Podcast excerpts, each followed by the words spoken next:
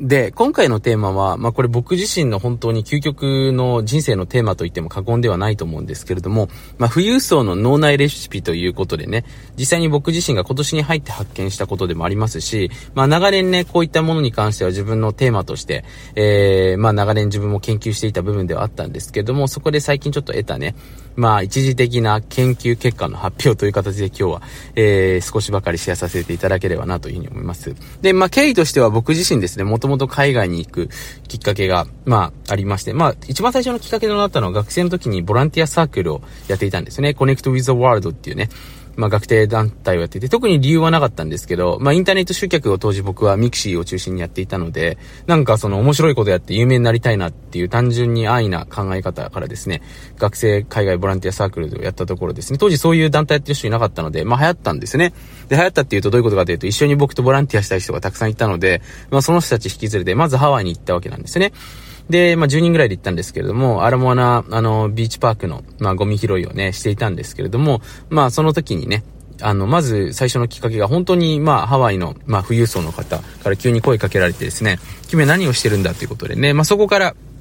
あ、本当にお金持ちの人いるんだなっていうところでね、僕の人生が開いてきてきた。日本でもね、結構起業家とか社長に会ってたんですけども、やっぱり全く違ったその考え方というか、ものの思考をしていたので、そこからやっぱり資産家というか、富裕層っていうのはちょっと起業家とかその経営者とは違う人たちなんじゃないかなっていうところが分かってたわけですね。もちろんその経営者とか起業家っていうプロセスを経て資産家になってる人も当然いるわけなんですけれども、でそこからね、資産家とか富裕層の人たちの頭の中どうなってるのかっていうのがね、気になって、まあいろいろと世界中を回りながらね、僕の場合は級ホテルに泊まる機会が多かったので、その、例えばハイアットとかの、まあ、クラブラウンジっていう、その専用フロアに、えー、泊まってる人たちだけが使えるラウンジとかに行ってね、あのー、まあ、特に僕の場合は分かったので、その、まあ、食事してたりとかですね、お酒飲んでたりすると、まあ、結構声かけられたりするんですよね。で、その中から何度もこう一緒に、なんて言うんですかね、あの、相席食事みたいな感じでさせていただいてね、まあ、いろんな人たちのビジネスとか、まあ、投資家の方もたくさんいましたしね、まあ、先祖代々お金持ちの方もいっぱいいたんですけれども、いろいろ学んできた中でね、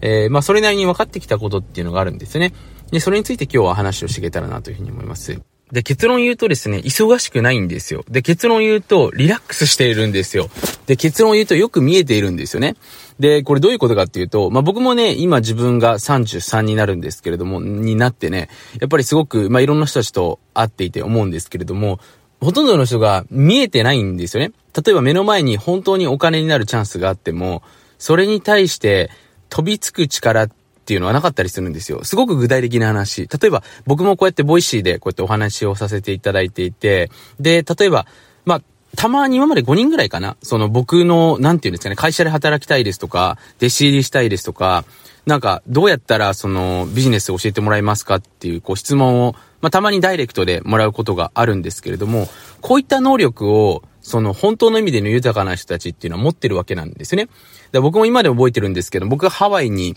確か2014年にね、あのえっ、ー、と、ラニカイビーチって言われてる、まあ、全米でナンバーワンを取ったことがあるビーチの近くにね、あの、Airbnb を見つけて、たまたま、まあ、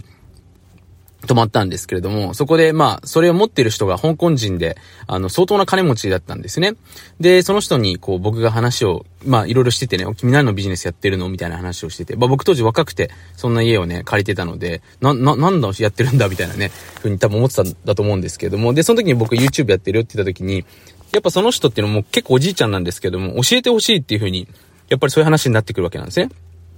で、僕その人の、まあ、いろいろと YouTube の戦略練ってあげたりとかね、その、教えてあげたんですけれども、まあそれのおかげで僕その家に、まあしばらくこう安く、安くていうかほぼタダだったんですけども、泊まっててもいい権利みたいなのをね、もらって、まあすごく喜ばれて嬉しかった経験があったんですけれども、まあ今思えばね、その時からこう海外に人たちに対して何かビジネスができたのかなと思ってたんですけど、まあ当時海外に会社がなかったっていうのと、英語力的な多分部分の自信っていうのがなかったので、まあやってなかったんですけれども、で、その時から、まあ僕ちょっと薄々気づいてきたんですけども、そうやって、こう、本当に興味があるものというか、自分が、あ、これ面白そうだなって思うものに関しては、すぐにそれが年下だろうが、それがなんていうのかな、あのー、自分的に恥ずかしがろうが、やっぱ聞いていける力、素直にはそっちにダイブインできる力っていうのを持ってるわけですよね。だ結局ね、そのチャンスとか世の中ってたくさんあるわけで、まあ多くの人が今インターネット上の方がそのインターネット上で緊張しなくていいじゃないですか。誰もその何も言わないので。だからそういったところで結構チャンスをテイクしようとしている人、あの、チャンスを掴もうとしている人って多いんですけれども、実は本当のお金の動きと、まあお金だけじゃないんですけれどもっていうのは、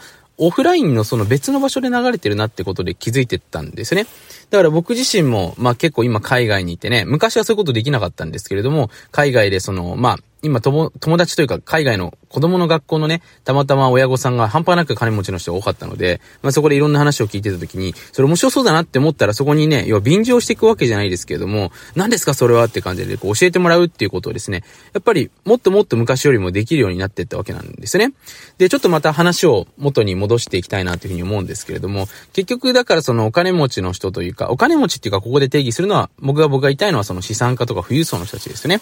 ていうのは、タイミングを掴んだりとかね、もちろんそれ、これから値上がりしていくものが、その、分かったりとか、そういったものを早い段階から始めていたりとか、まあ、例えば情熱がね、誰よりもあったりとか、まあ、心理学を熟知してたりとかね、いろんな要素が当然あるとは思うんですけれども、その中で、やっぱりその、純粋にですね、見えている、リラックスしているっていうところなんですよね。で、やっぱりその、日本で僕も起業家の人とかいろいろ見てきて思ったんですけれども、やっぱり忙しくしていたりとか、まあ特に脳みそが忙しいっていう状態ですよね。物理的な予定があっても脳みそが暇な人っていうのがたくさんいるので、まあそういう人たちって、目の前にあるチャンスとか、そういったものがすぐに見えるんですよね。だからちょっと何かそういった時に、今自分が忙しいからってわけじゃなくて、それ面白そうだなっていうことで、そっちにこう、なんていうんですかね、乗り移れるようなセンスって感じですね。だから今すごい自分がね、従業員がいっぱいいて、例えばすごい、あの、小さい船にたくさん乗っていて、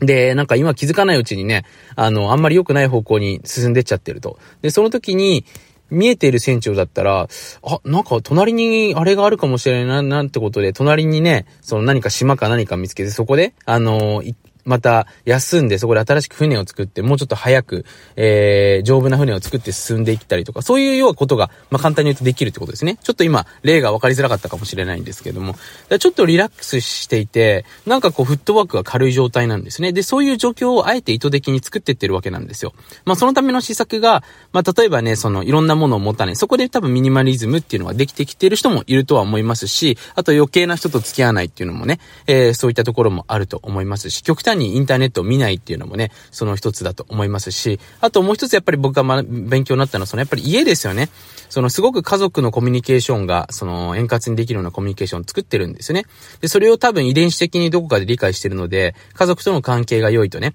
そのお互いちゃんとした、えー、繋がってる状態っていうんですかね。まあ日本みたいにその、なんかこう、僕もいろんな夫婦見てきて思ったんですけど、なんか言いたいことがお互いあるけど言えてないから、それが長年溜まってしまいましたっていう、まあ関係性顔してる人って結構多いんですけども、そこやっぱりスッキリしてると、当然ね、自分のそのやりたいって思えることに、もう全力で100%集中できるわけですよね。だからしっかり言うと見えてるっていうことなんですよ。だからそこがね、もう圧倒的な違いだなってことに気づいてたんですね。だからこの余裕、まあ本当にそのゆとりっていうのをいかに、あの作っていくのかっていうのは当然ね、これからビジネスしていっても、当然余裕がない人から、よりも余裕がある人から物を買いたい、サービス受けたいなって思うのが当然消費者の心理だと思いますし、やっぱり余裕がある人って見えてますから、どんどんまたチャンス掴んでいくんですよね。ではそこが本当に二極化の始まりということに